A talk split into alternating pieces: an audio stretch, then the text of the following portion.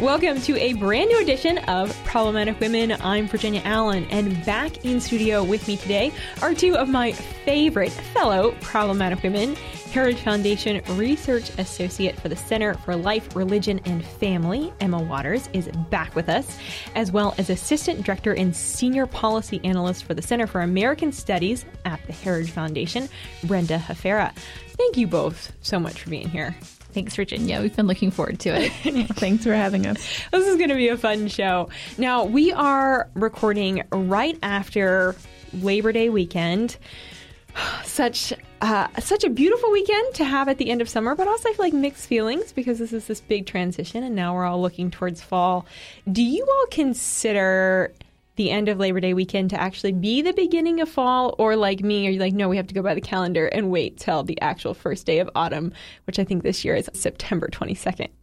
I like to wait until September 22nd. um, and the weather in DC this week, Oh, being brutal. back in the 90s, suggests that that makes the most sense, seeing as though we're all sweating and dying um, under the heat this week. I know. And I also really like wearing all of my white dresses. And Mm. so I justify blurring the Labor Day rule with saying it's still technically summer until September 22nd. I Mm-hmm. will wear all of my white pants and white dresses for as long as I can. Absolutely. I've been resisting any temptation to get pumpkin spice. I hear Starbucks already has theirs. I'm like, no, it like you said, it's 100, well, not quite 100. It's 90 degrees outside. And like, I can't drink a pumpkin spice latte when I'm literally sweating and I feel like I'm swimming in the humidity. Right? The stores are starting to stock all those things, and it doesn't feel like it. Although I will say we are in the DC bubble, and there is a marker of when your commute starts getting worse. And today was the day. That was the mm-hmm. start of like after August recess, there is a transition. yep. No, it took me over an hour. It usually takes me like 30 or 40 minutes to get to work. And I was like, oh, It really still feeling takes you 40 minutes to get to work. Yeah, I know. And if there's no traffic at all, it's 25 minutes. But uh, with traffic, it's usually 40 minutes. I am such an urban localist. I live on the hill. I refuse to drive more than 20 minutes to go anywhere. And if I have to, my husband drives and I'm like really grumpy about it. Oh, that's hilarious. Yeah, I mean, I feel like it's worth it to live outside of Washington, D.C., but I do understand the benefit of, of living in the district. But I was I was in D.C. on Sunday, and I I felt like, oh man, I gotta get out of here. Why am I here on a weekend? it's just something about having a little more space outside. But for all of those who want to visit DC, there's so much to see. There's so much to do. I don't want to say anything negative. Come visit our city. It's great. I think it's the greatest city in the United States for me. So I can agree with that. I can get behind that. All right. Well, we have a lot to weigh in on during today's edition of Problematic Women. So, up on today's show, we talk about the declining birth rate and some of the factors that are causing women to choose to have fewer kids or no children at all. And since it takes two to make a baby, we will also discuss the role that men are playing in this situation. Then we will break down the trad wives trend and how trad wives might be accidentally embracing some of the harmful characteristics of the feminist movement. Plus, it looks like the majority of Americans are addicted to their phones. Are you? And as always, we'll be crowning our problematic woman of the week.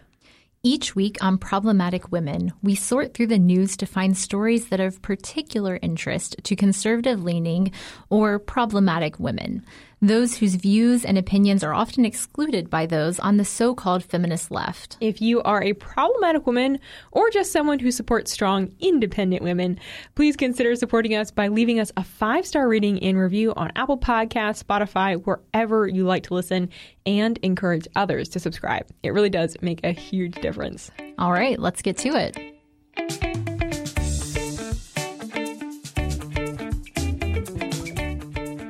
In 1960, the birth rate was 3.65. So most women were having between three and four kids. Fast forward to the year 2000, and the average woman was having about two kids. As of 2020, the birth rate is 1.65, meaning most women have between one and two children.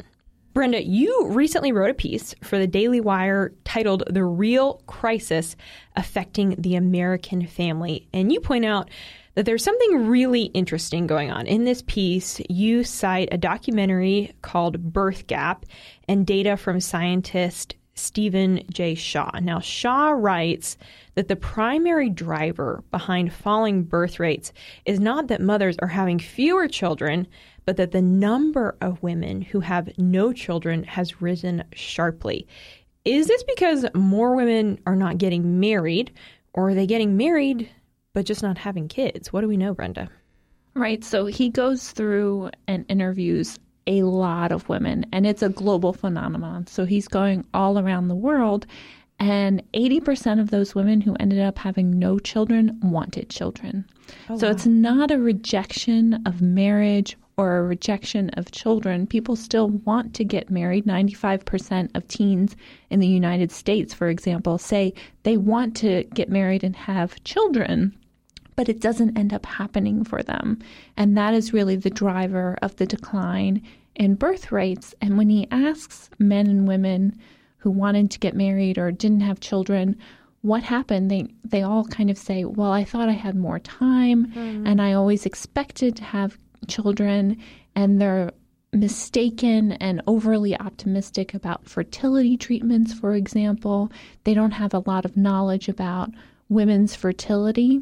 So it's that they're putting off marriage and they're waiting to get married. People are getting married older and then wanting to have children, and either the women who wanted these children didn't find a spouse or they found a spouse and then the two of them struggled with fertility issues. So that's the primary driver of the decline in birth rates. Mm.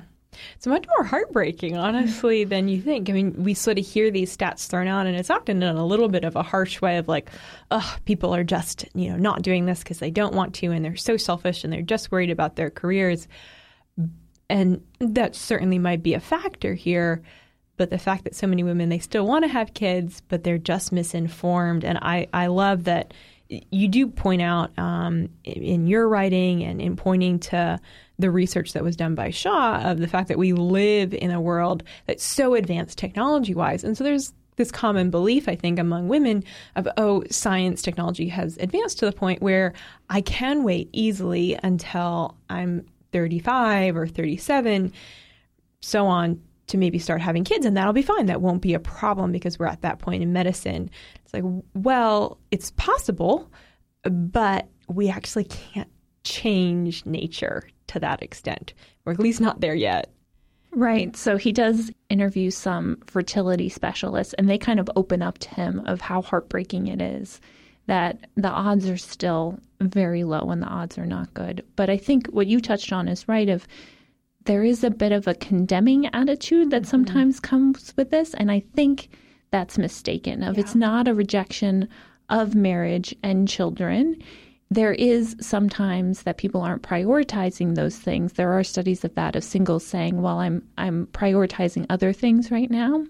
So that is a shift, but I think the vast majority of people still want these things. Sometimes they also don't know how to go about getting those things. Hmm. So one of the other studies is a 25-year study of the children of divorce, oh, wow. which I thought was relevant of divorced children will say basically they're not sure what to look for. Oh, right. So they're not sure what to prioritize yeah. in a spouse because they lacked the model in their own parents.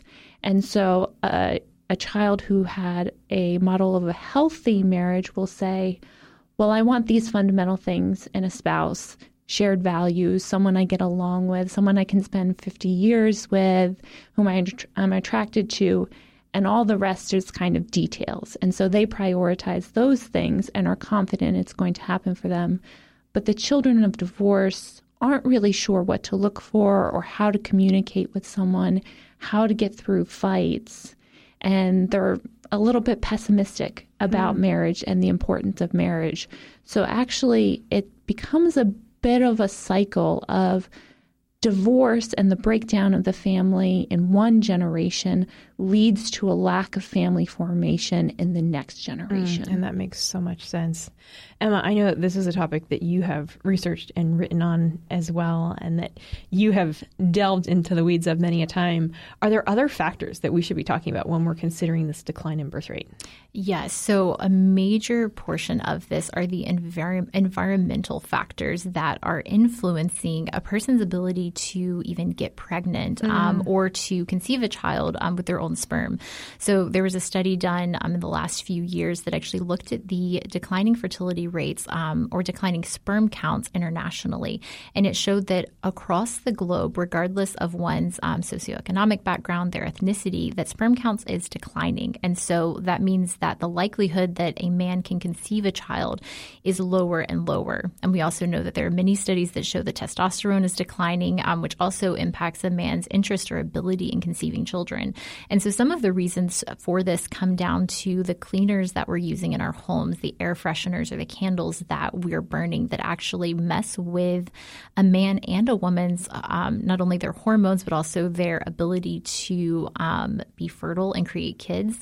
We know that a lot of the chemicals that are used in the food that we grow um, or the chemicals that are in the processed food that we consume have a big impact on this, as well as things like hormonal birth control, which a lot of times women are put on at a very young age, don't fully understand the impact that it has on its body. And then a decade later, when they're ready to start having kids, they realize that their body is not um, getting in line. And so there are some women who said that, like, when they see women coming in who are struggling with these fertility issues, time and time again, they can point to a long term use of birth control as one of the unknown factors contributing contributing to this. And again, like Brenda is saying, these aren't men and women who hate the family or don't want kids. These are people who do want to pursue this and just expect it to work out when they get to that point, and then have a really harsh awakening when they realize that the lifestyle that they were living without even knowing was actually harming their ability to conceive children all along. Mm. And I, I would agree with that. And it touches on another issue, which I think is partially driving this very complicated and large issue, um, which is the boy crisis. So Emma talked about these decline in health, and that's only one measurement of what has been happening to boys and men for quite a long time, for 25 years, depending on which measurement you're looking at, plus.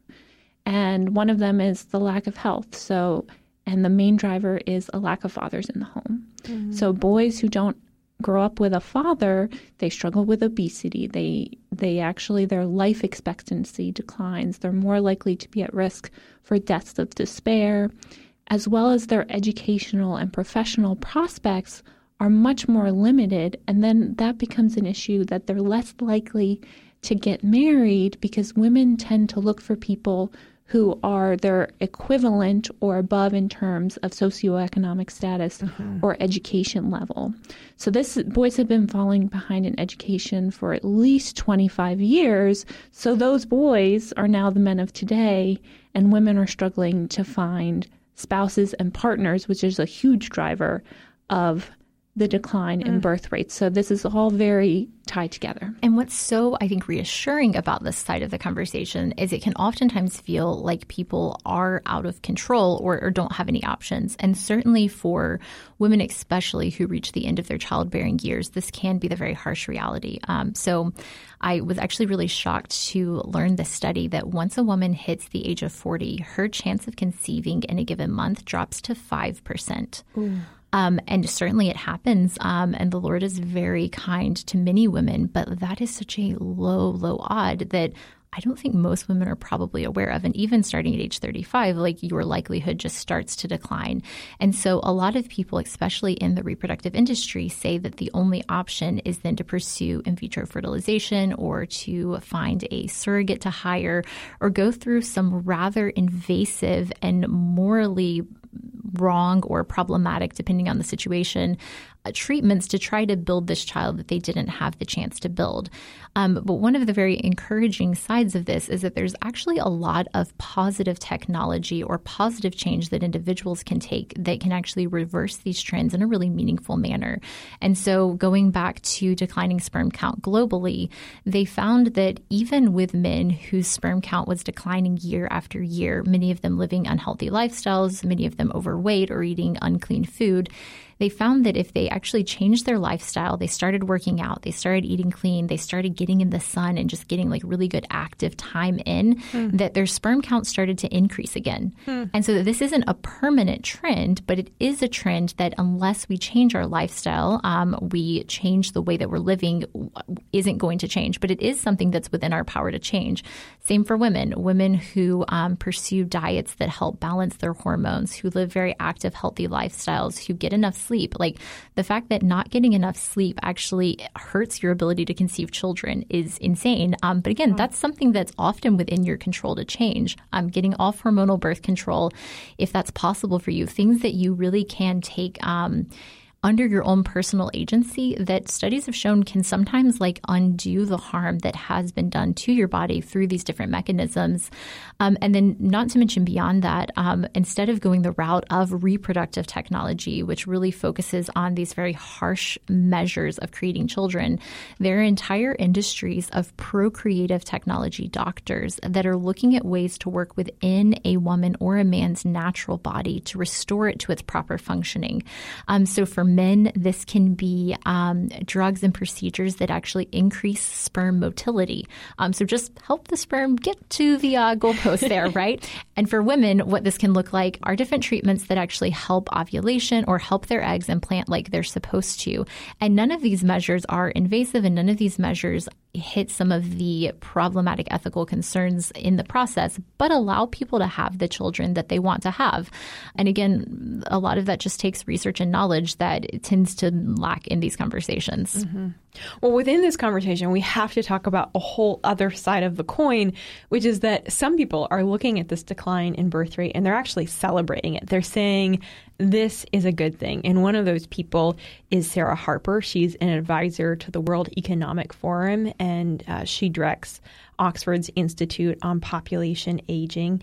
And she recently said, quote, I think it's a good thing that the high income, high consuming countries of the world are reducing the number of children that they're having. I'm quite positive about that. So she cites concerns over carbon emissions as a reason to have fewer children. Do you all give any weight to this? That there's actually, you know, whether you fully agree with her or not, that there's some world where there's pros to having fewer new people entering our world. I can't think of a single instance where this is a positive. So think about Social Security, which requires younger workers entering the workforce to pay for your retirement.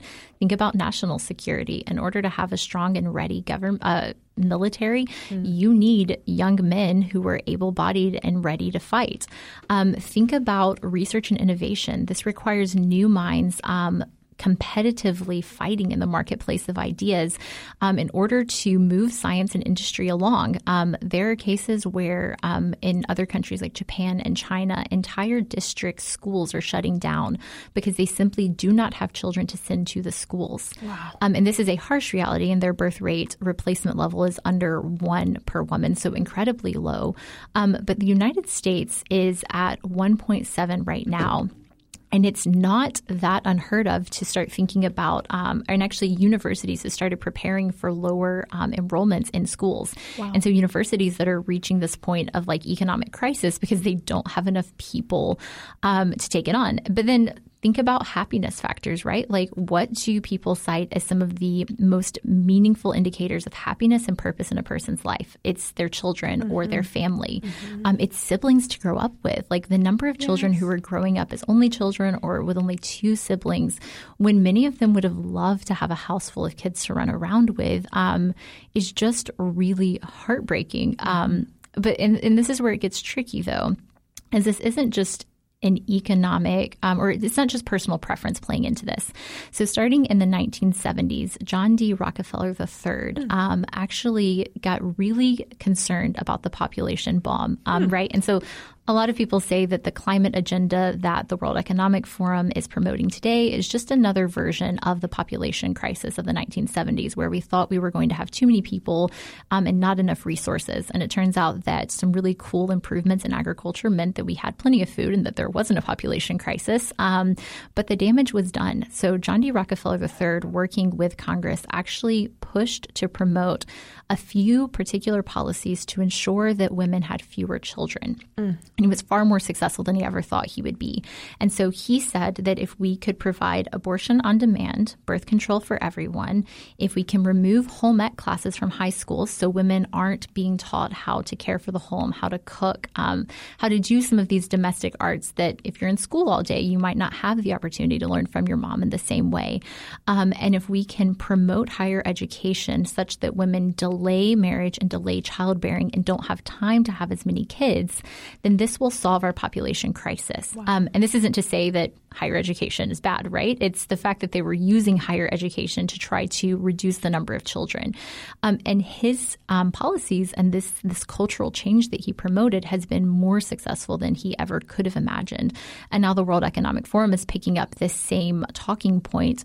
But at the end of the day, what you were left with are very fragile and weak nations, very fragile and weak societies that are actually ripe for coercion and control from some of these unelected bureaucracies like the World Economic Forum, who I would imagine have a pretty precise agenda in mind that um, not as concerned with your personal flourishing and, as well, and well-being as they might pretend to be. mm Wow, that's brilliant, Emma. Thanks for breaking that down. I think it's it's so important to realize that the things happening in our society, it's not by accident, right? That there was actually these things put in place by individuals like the Rockefellers. It's like, wow, okay, we're still reaping we're still reaping the results of some of those agendas that were pushed that are still being pushed.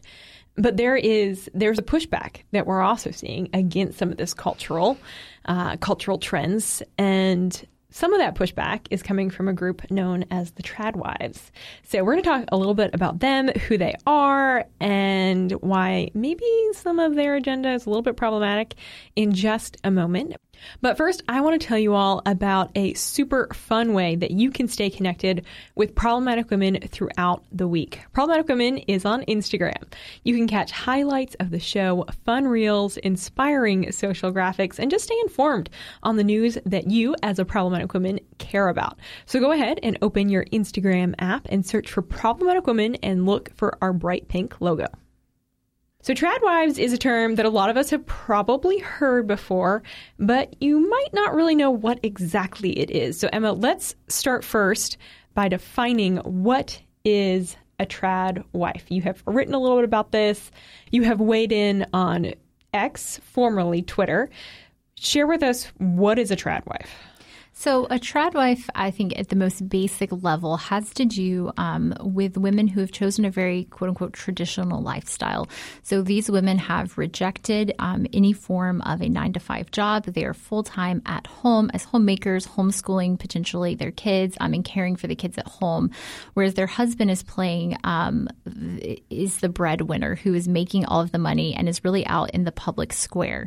And so, yeah, that, I think that would be the most basic yeah. definition just women who like want to be at home home fully with their kids and then view husband's role as fully outside of the home. It's almost like going back to Leave It to Beaver, 1950s, very classic traditional. Precisely, okay. yes. Got it.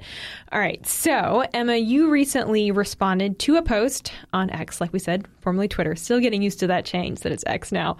But um, you responded to a woman who is a self declared trad wife. Her name is Isabella Riley Moody. She has over 100,000 followers on X.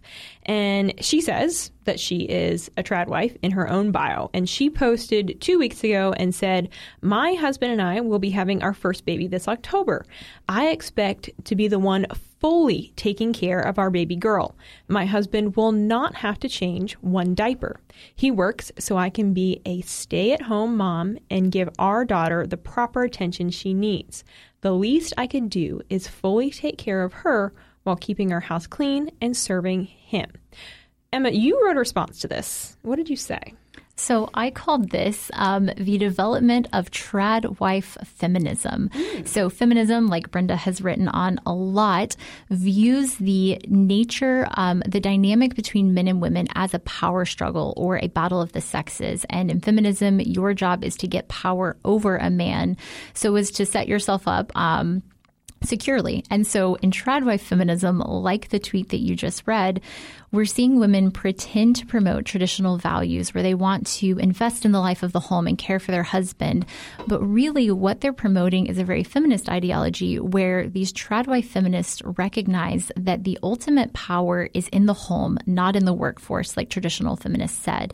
And so, in order to secure most of the power, they've decided that the home is their domain and their domain alone. And so, they will take care of changing all of the diapers, of doing all of the cleaning, of ensuring the home home is running and that husbands are not allowed to be involved in that. Instead, just need to be outside the home making money. Um, but what this ends up doing is it actually ends up isolating and alienating husbands from the very life of the home, ensuring that they don't really have a powerful voice or say in the development of the home, and that all of that power stays within um, yeah, within the realm of this tradwife feminist. And so what's so bizarre about this is it's completely ahistorical. At no point in history did you actually have this firm women, at least like no point in history beyond like the 1950s to present, right? Did women have like, I am fully in charge of kids and you were fully in charge of making money? Instead, um, the ideal home understood that husbands and wives were partnering together in the flourishing of the home. And so they oftentimes were working on the family farm together. They were working in the trade shops. They were making money. And on the same end, they were both caring for the kids and ensuring that they received the education and the food and the care that they needed in order to thrive. And this sort of um, interconnected vision of husband and wife, I think really is the vision we should all go for and has little to do with exactly who changes the diapers, who does the cleaning, who picks up the kids. Um, but with trad wife feminists, they end up taking the aesthetic of what the ideal life looks like, but infusing it with this feminist ideology. Mm. Brenda, I want to ask you to weigh in on this because you have done so much research on the feminist topic. What are your thoughts on this uh, sort of element within trad wives of saying we need this total divide where men are fully outside and women are doing everything in the home?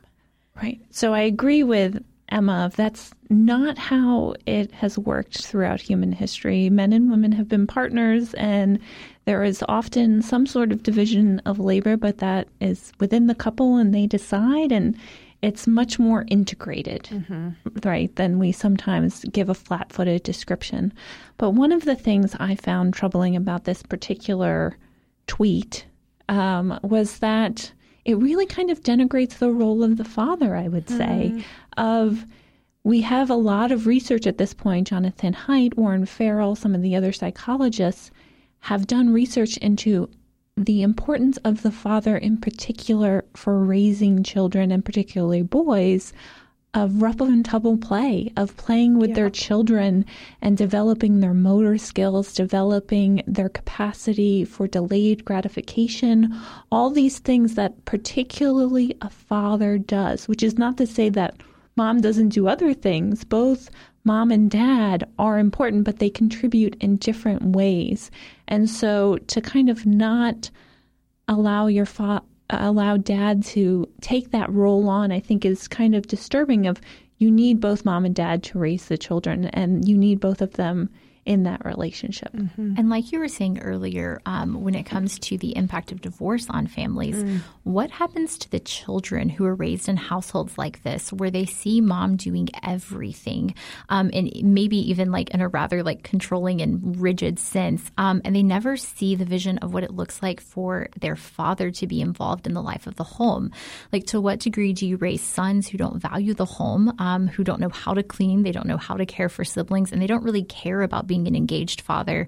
And then you potentially raise daughters who see the mothers in this very manipulative role um, or just this very like isolated and lonely role, who then say, Why would I want to get married? Why would I want to have kids if it just means that I'm going to have to take on the burden of doing all the things that it takes to have a productive household all by myself with a husband who doesn't value it or doesn't care about it? Um, and I think like that's going to be where you really see the fruit of these movements is children who don't want anything to do with the home because they just saw it as such um, a manipulating or mm. just like really lonely or overwhelming place to be. Yeah. Right. And you could, if mom is constantly intervening, that could inadvertently send the message that dad is not capable or trustworthy, mm-hmm. which is a really bad message to send. It's mm-hmm. actually in some ways similar to the critique of like things like everybody loves Raymond and that caricature that I would assume trad wives would be against, but in an odd sort of way, they're actually promoting that similar attitude. Yeah. Well, and it's in no way showing your kids that marriage is a partnership. Mm-hmm. It's putting it on display as there's two individuals who have two very separate roles and they happen to live together under the same roof and have birthed children together, which is so contradictory towards the biblical definition of marriage and partnership that God put Adam and Eve in the garden to work it together. And there was that joint uh, unity that they were to share together and to co labor together and to bring forth fruit together. Even just uh, you think about how God designed men and women, that they make a child together. And, you know, when I think about couples that I've seen do this really well, there's something almost sacred and beautiful when you watch a couple that's sharing responsibilities. And I'm thinking back to um, a couple I was in a Bible study with years ago, and they um, they both really equally split pretty much every responsibility. And there was something that I almost just couldn't put a finger on, but it was this incredible beauty of a Michael and Hannah just sharing and tag teaming is the best way I can describe it. That, you know, one of their toddlers was running one direction and the other one was holding the baby, and then they would switch. And it was just this constant back and forth, back and forth. And it was like, I looked at them and I was like, and I told them, I was like, you guys are my goal. Like, I want that because there is something beautiful. And it's a reflection, I think, of God's design that we have this partnership within marriage and it's not this uh, almost tyrannical division of labor and you know, these hard lines being drawn. For one, there's a level that's just, it's not practical. And I'm like, oh goodness, for this, this woman who says her, her husband will never change one diaper, who they're expecting in October. I'm like, oh, I don't know that that is at all practical. Like I was, and Emma, I would love to have your thoughts on this as a somewhat new mom. But you know, a couple weeks ago, I visited my friend who just had a baby, and I'm just like, my goodness, how demanding! It's simple, but it's so demanding. The cycle of a baby eating, pooping, sleeping, and it's just on repeat over and over and over. And the song and dance that she and her husband are doing together is both beautiful and it's exhausting to watch. I'm like, I just can't imagine having a mindset of my husband is not available to help me. I mean, you might as well be a single mom then. Like, what's even the point? Yeah, and this is the humorous thing, right? Like, Isabella Moody hasn't had her child yet. Like mm-hmm. she has no idea in a very real sense like what she's stepping into. Um, and so my friends and I call this the uh, quote unquote diaper discourse, um, where anytime this trad a trad wife feminist like posts something ridiculous, like another one um, a couple of weeks ago tweeted that if your husband is changing diapers, then something is seriously wrong in your marriage.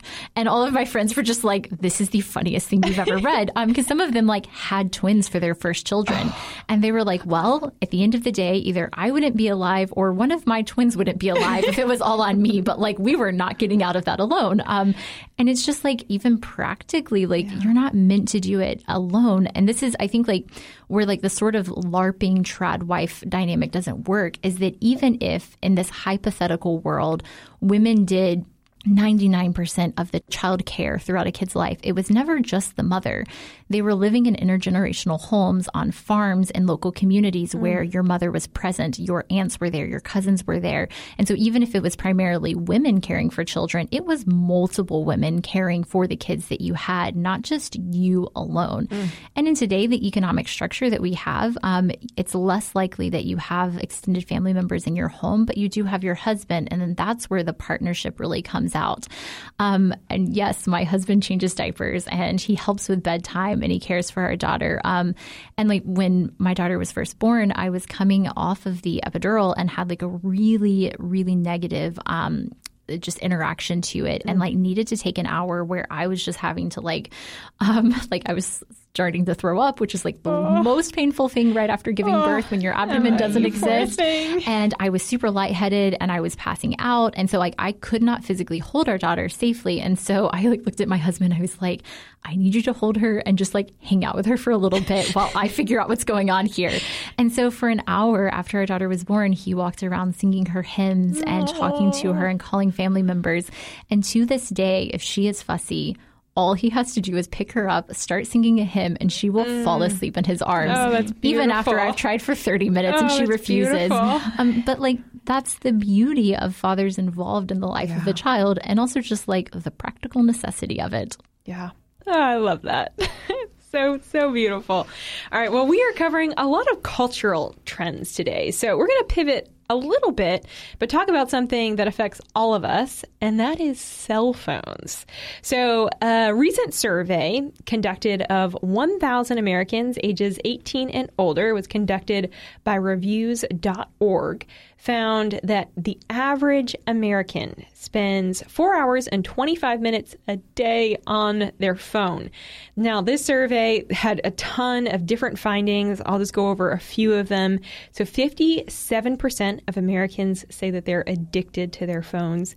89%, so 89 out of every 100 Americans check their phone within 10 minutes of waking up in the morning, and 60% of Americans, 60 out of one out of every 100 sleep with their phones at night, and 75% check their phones within 5 minutes of receiving a notification. So, I will be the first to raise my hand and say I'm guilty of most of these things. Oh, I hate to say that, but it's true. Um, how much time a day do you all think you spend on your phones?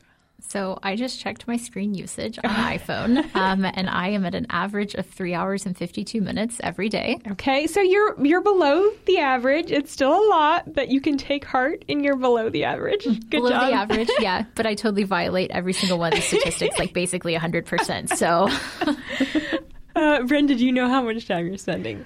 I don't, but I I am actually a bit of a luddite, so I don't like technology. I, I do try and stay away Good from it. I you. probably so most of the things. This is me justifying it to myself. Um, but most of the apps I use on my phone are things like Spotify, or Yeah. you know, I'm a runner, so I use the running app. And I would like to see a breakdown of like which apps are you using and is it like an app that you're engaged with or is it something like that where you kind of have it I on the background Sometimes I take heart with this because it that percentage includes things like your directional apps and using Google Maps and stuff. Mm-hmm. I'm like, well, you know, you can have that on if you're doing a road trip over the weekend. You might have that on for three hours. So, like sometimes I try and comfort myself. like it's not all me staring at my phone. Yeah. Sometimes it's just practical things. But I have both a work phone and a personal phone, and I shudder to think between the two of them and you know being on on the phone both for work things like running the problematic women Instagram account and then also enjoying reels on my personal mm-hmm. Instagram account. It's a lot of time and it's a lot of dedication. And I'm one of those people, I don't sleep with my phone, but I do sleep with it on the nightstand right next to me. I use it as an alarm. And, you know, we've heard all the statistics and kind of stirrings of, well, maybe that's really not good and the radiation. And uh, there's a lot of questions around that. So now I'm like, okay, maybe I need to go back to the ways of one of those old fashioned alarm clocks. I don't know. Do you all use your phone as, as an alarm? Yeah, totally. Yeah. i do Yeah, my husband has an old-fashioned alarm clock. He's um, of your same spirit, Brenda. Um, but I hate the noise that it makes um, in the morning when it goes off. Like it's just such a rude and harsh sound. It is harsh. I really prefer to like choose the exact alarm sound that Oh, makes waking up happy in the morning. Um, you know, that's how I justify having my phone within arm's reach, like at all times in my life. Very much so. Yeah, I have the like nature bird sound, and it's a great way to wake up in the morning. Way better than I remember. Yeah, the alarm clocks that I had in sixth grade, and it was like literally the little yellow or the little metal thing that just like went back and forth and hit the two sides, and it's just there's something very jarring about waking up to that. Um, Yeah, it's so bizarre though. My daughter is now five months old, um, and even when she was three months old, like really just starting to en- engage and interact, she figured out that there is something special about these phones that my mom and dad have. And if you pull your phone out in front of her, she will like look at it and stare and dive and try to reach wow. it and touch it more than she will any other object wow. that we own. And even at a young age, it's kind of terrifying. Like her brain has already been wired in such a way as to recognize that there is something desirable that I want in this phone. Um, and it's really kind of terrifying because I think mm-hmm. we're probably of the age where our parents didn't have smartphones when we were growing up. Um, but for my daughter's generation, they're never going to know a world apart from mom being on her phone an average of four hours a day. And what is that doing to the way that she sees things? Right. Yeah. So there, this is this is completely deliberative. I mean, it's these the phones and the tablets are designed for this. It's the bright colors, right, that capture infants yes. immediately. So it's meant to capture your attention. Yeah. There was a recent study that came out just a couple weeks ago on the effects of tablets mm. on children, and it is harming their cognitive development, which is not really a surprise. So I think one of the things that we need to do is be cognizant and that this addiction kind of has a trajectory, an addiction trajectory of like it starts with iPads and then there's a continuation to phones and social media and dating apps and all these things of like they're designed to tap into your limbic system and to engage your attention. So, trying to prevent these things as well, maybe delaying that addiction trajectory for as long as possible, and like parents setting limits and, and trying not to yeah. to give these things to their toddlers too much. Yeah. Well, there, I think there's a sense of ownership that we have to take over right? Because phones are not going anywhere, tablets aren't going anywhere, technology continues to advance. So it's more just we're left with this opportunity, we'll call it an opportunity, mm-hmm. to decide how we want to rule over our phones instead of having them rule over us. And so I, I think there's so many different tools out there that you can use, whether it's you know, setting those timers on Instagram so that you're notified after you've been on it for 15 minutes. I know it's very easy to ignore those, but doing those types of little things. But even more than that, I think just like sitting down, writing out like what is the role that I want my phone to play in my life? Because if you don't tell it which role you want to play in your life, it will sort of begin to consume your life. Yeah. And so then it's okay, if if I want it to only be an active part of my life for 30 minutes a day where I'm fully giving it all of my attention, how am I actually going to execute that? And it's being really, really practical with yourself because I think if we don't take those steps, it does become this all consuming force. Yeah. Dr. Josh Mitchell, in his book on American Awakening, had a really good kind of philosophical approach mm-hmm. to this. And one of the things he said is there is a danger in turning a supplement into a substitute. Mm. So he said the proper role of a lot of these technologies in using them in a neutral fashion is that they act as a supplement, right? So an example would be social media can supplement your friendships if you're using it to actually stay in touch and allow that friendship to thrive, yep. right? Actually contributing to that friendship.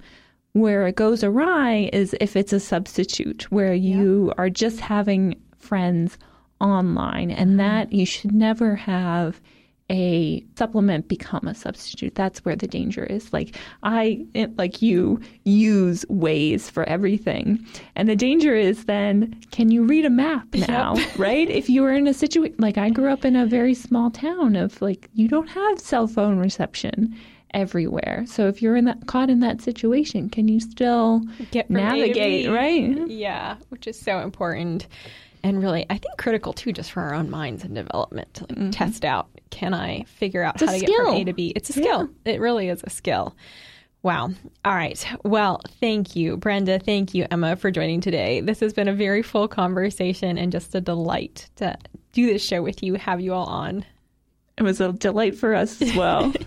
Thanks, Virginia. All right, well, stay tuned because up next we crown our problematic woman of the week.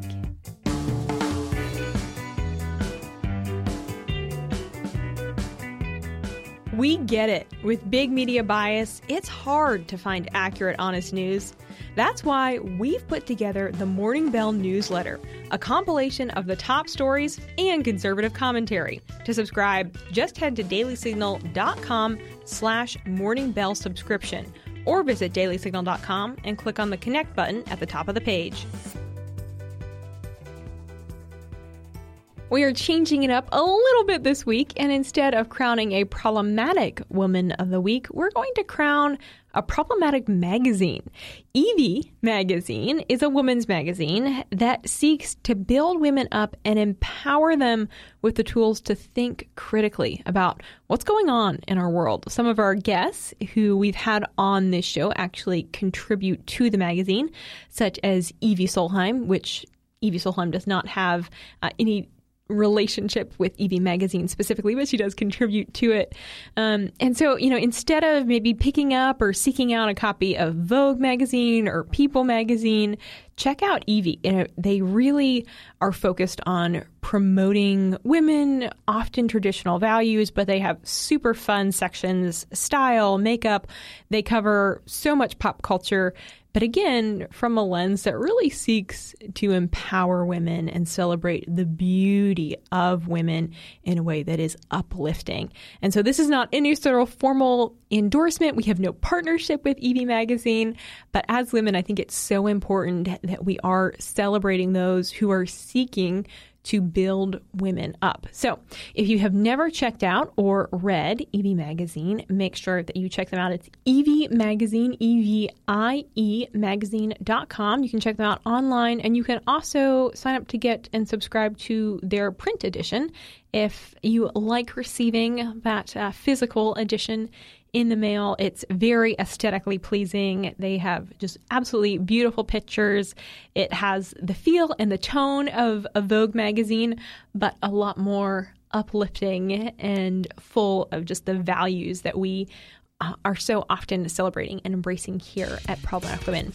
But with that, that's going to do it for this week's edition of Problematic Women. Thanks so much for being with us, for joining the conversation with Emma and Brenda and I. And make sure to join us once again next Thursday morning for a brand new edition. And in the meantime, please subscribe and share. As conservatives, we need your support in the podcast world, so it would be wonderful if you would take a minute to leave us a rating and review on Apple Podcasts, Spotify, or wherever you like to listen.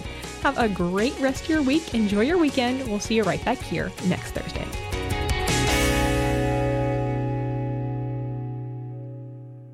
Problematic Women is brought to you by more than half a million members of the Heritage Foundation. It is a product of the Daily Signal produced by Lauren Evans and Virginia Allen and be sure to follow Problematic Women on Instagram. We produce Problematic Women in remembrance of our dear friend and former co host, Bre Payton.